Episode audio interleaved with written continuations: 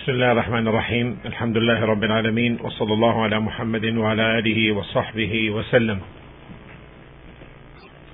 In the name of Allah, the most beneficent, the most merciful, I testify that there is no true God worthy of worship except Allah and that Muhammad is Allah's true slave and messenger. We continue the class on the description of the Salah and this is part number five and this part deals with the opening dua. With the opening dua, we have covered the one type of dua in the last class and the question uh, now is are there other types of opening du'as in the salah? The answer is yes. There are different types of opening du'as. And in fact, Shaykh al-Islam Ibn Taymiyyah rahimahullah uh, authored a treatise uh, covering the types of dua which is known as uh, dua al-istiftah, the opening supplication. And some of these opening du'as are affirmed in the Sahihain, meaning in Al-Bukhari and in Muslim. And others are, uh, uh, others appeared also as authentic in the Sunan. And from that which appeared in Sahih al-Bukhari and in Sahih Muslim is the hadith of Abi Hurairah is the hadith, is the narration of Abi Hurairah, may Allah be pleased with him, when he said, كان النبي صلى الله عليه وسلم إذا كبر للصلاة سكتت هنيها when the Prophet ﷺ used to make the takbir uh, from for the salah, he used to pause for a while. He used to pause for a while. So I said to him, بأبي أنت وأمي يا رسول الله بأبي أنت وأمي يا رسول الله May my parents be sacrificed for you, O Messenger of Allah. أرأيت سكوتك بين التكبير والقراءة ما تقول Concerning your pause between the takbir and the recitation, what do you say? What do you say in this pause.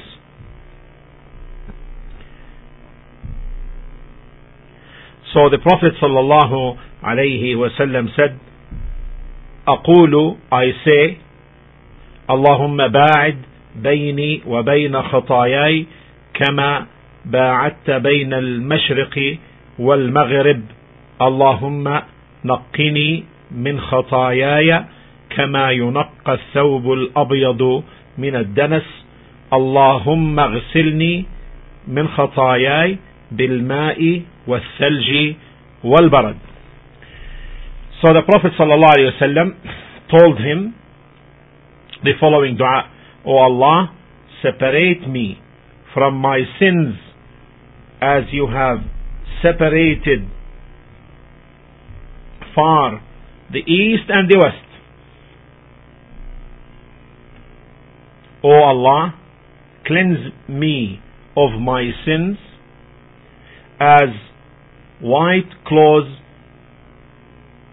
as white cloth is cleansed from dirt. O Allah, wash me of my sins with water, ice, and snow. So this is one another type of dua al-istiftah, dua of supplication for the opening of salah. And as the scholars, may Allah's mercy be upon them, made it clear, it is better to diversify in the du'as. One time you do one type, another time you do another. Why? In order to cover the sunan, in order to cover the ways of the Prophet wasalam, all of them. And also in that there will be ihya'un lis-sunnah, revival to the sunnah of the Prophet wasalam. Not only that, but rather this is lil qalb. This brings the presence of the heart. Because if the person follows a certain way and sticks to it, it becomes like a habit. Now, let us go now for the explanation as our Shaykh rahimahullah. The explanation covering this hadith. The explanation and the meaning of this hadith. Meaning this supplication for istiftah, opening the salah. Here, as affirmed in this hadith of Abu Hurairah, that the Prophet ﷺ used to pause for a short while. And it is the keen sense of Abu Hurairah, may Allah be pleased with him, for knowledge and for seeking knowledge, attested to, in fact, by the Prophet ﷺ himself, which drove him to ask as to what the Prophet ﷺ says during this moment of pause. In fact, the attestation to Abi Huraira's seriousness about seeking the knowledge came in the following encounter with the Prophet alayhi salatu ﷺ when the Messenger sallallahu alaihi wasallam told him once, or when he rather asked the Messenger sallallahu alaihi wasallam, Ya Rasulullah, man as'adu nasi bi shafa'atik? He asked him, O Allah's Messenger, who will be the luckiest person who will gain your intercession? Meaning on the day of resurrection. The Prophet عليه الصلاة والسلام answered, لقد ظننت ألا يسألني أحد عن هذا غيرك لما أرى من حرصك على العلم The Messenger صلى الله عليه وسلم said O Abu Huraira I have thought that none will ask me about this before you as I know you and as I know your longing for the learning of hadith Then he answered him by saying, أسعد الناس بشفاعتي من قال لا إله إلا الله خالصا من قلبه. He told him, the luckiest person who will have my intercession on the day of resurrection will be the one who said, لا إله إلا الله خالصا من قلبه the one who said there is no true God worthy of worship except Allah, sincerely from the bottom of his heart. So here, when Abu Huraira radiallahu ta'ala anhu saw that the Prophet paused between takbir and between recitation, knowing that the salah, all of it is remembrance, all of the salah is remembrance whether in action or in saying. He knew that the Prophet ﷺ must be saying something. So he told him, What do you say in this moment of pause? He told him, Allahumma ba'id, O Allah, distance me and separate me from my sins as you have separated the east and west. Here it means that he wasallam asked Allah to separate him, to distance him from his sins. As Allah subhanahu wa ta'ala distanced between the east and west. And this separation between the east and west, when people use this statement, they want to express the great remoteness of two things when they compare them. So people exaggerate when they want to describe the distance between two things. Either they say the distance between the earth and the heavens or that between the east and the west. And here the Prophet ﷺ invoked Allah, Ba'id bayni wa bayna khatayai, O oh Allah, distance me from my sins. Meaning, distance me and so that I don't indulge in doing the sins. Not only that, and between me and between the consequences of doing sins, meaning the punishment. And also in his statement, he said, O Allah, cleanse me of my sins as white cloth is cleansed from dirt. And this means it tells that he intended the sins which occurred from him sallallahu alayhi wasallam. Because he said, Naqqini minha, purify me. As the white cloth or the white thobe is purified of dirt or filth, it becomes clean, white clean. Mentioning the white because it is the most of the clothes that gets affected rather easily by dirt and filth. In contrast with, for example, the black. And that's why during the winter days, the black or dark clothes stays longer on the person. However, the white ones stay for shorter periods. It turns dirty easily. Then afterwards he وسلم, said in the invocation, O Allah, Allahumma اغسلني من خطاياي بالماء والثلج والبرد. O Allah, cleanse me of my sins with snow, water and ice. Of water, snow and ice. So in the first statement, seeking distance between himself and the sins so that I don't indulge in sins, then if I do, then purify me from them and remove their consequences by what? By purification.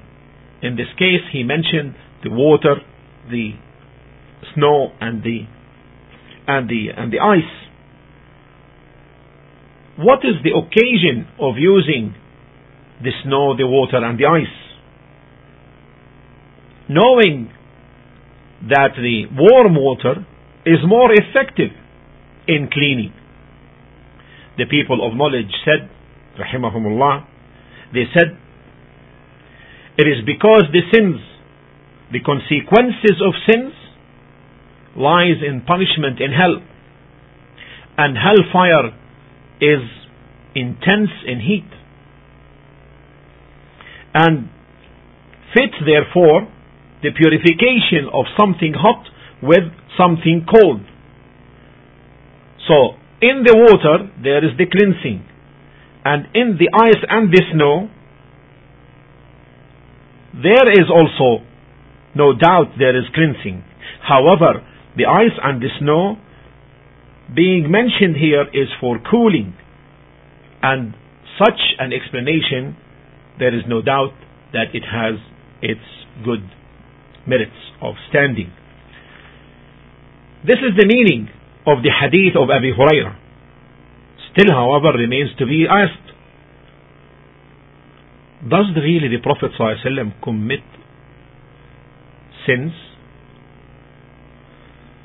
The answer let us listen to what the Prophet said in the dua. Allahumma ghsilni min khatayai. O Allah, wash me or cleanse me of my sins.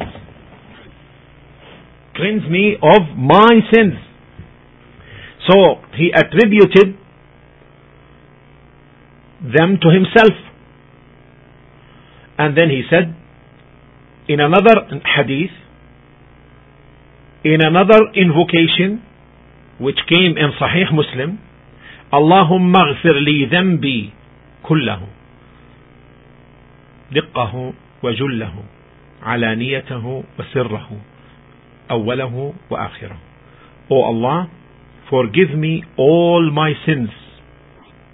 Forgive me my forgive me all my sins. Small and great. First and last. Open and secret. Open and secret.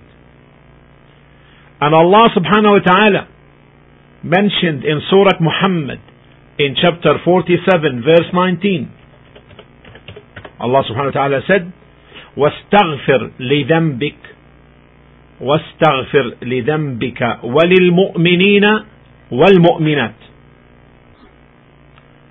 واستغفر لذنبك وللمؤمنين والمؤمنات in Surah Muhammad chapter 47 verse 19 and seek forgiveness for your sin and for the also for the sin of the believing men and the believing women. And also Allah subhanahu wa ta'ala said in Surah Al-Fath, chapter 48, verse 2, ليغفر لك الله ما تقدم من ذنبك وما تأخر that Allah may forgive you your sins of the past and the future and complete His favor on you and guide you on the straight path. The matter, however, is, and this is the whole matter, is the continuity on the sin or not with respect to the Prophet wasalam. The answer, there is no continuity. Because the Prophet wasalam is infallible in this respect. Infallible because he is protected from being, from continuing on sin. Infallible in being protected from continuing on sin and forgiven in contrast to others who may sin and continue on that and who may not be forgiven. However, with the Prophet ﷺ, it's inevitable that Allah subhanahu wa ta'ala bring note to him, notify to him, irrespective of the matter. As Allah subhanahu wa ta'ala admonished the Prophet ﷺ in Surah Al-Tahrim, verse 1, 66, verse 1. يا أيها النبي لم تحرم ما أحل الله لك تبتغي مرضاة أزواجك والله غفور رحيم O Prophet, why do you ban for yourself that which Allah has made lawful to you, seeking to please your wives? Allah is oft forgiving, most merciful. This is the decisive matter in this issue, with respect to this matter, with respect to this issue, which is a source of dispute amongst people. It remains to be reminded, however, that there are certain sins, and with certainty and without any doubt, that the Prophet ﷺ is completely protected from indulging in. This includes lying, treason. Because if it is said that this is possible with respect to the Prophet ﷺ, then this will constitute censoring and rendering the message reputable or reputable. And this would never ever take place. Similarly, he is infallible alayhi salatu wasalam from committing anything which may affect in a negative way the foundation of worships and also the essence of morality. Like shirk like despicable character like indulging in zina fornication and or adultery and the like However, with respect to the other minor sins, this is possible and they are expiated and forgiven. And Allah subhanahu wa ta'ala forgave him, forgave his first and last. The Shaykh rahimahullah said on this, قلت ذلك I have mentioned this here because some of the scholars rahimahumullah may Allah's mercy be upon them, said that whatever is mentioned concerning the Prophet ﷺ sins, then this refers to the sins of his ummah. Because he is infallible, does not commit any sin whatsoever. And whatever sin he attributed to himself, that means, according to their saying, the sins of his ummah. And there is no doubt, the Shaykh added rahimahullah, أن هذا قول فيه ضعف that this saying is has weakness in it because Allah subhanahu wa ta'ala asserted in the verse in Surah Muhammad chapter 47 verse 19 واستغفر لذنبك وللمؤمنين seek forgiveness for your sin and for the sin of the believers and here there is the letter wa wal mu'minin and the believer and this is an article or a letter of conjugation al-atf and conjugation indicates distinction. When there is a conjugation between two words there is a distinction in meaning. And in fact that the Prophet ﷺ attributing some sins to him does not in any way stand as something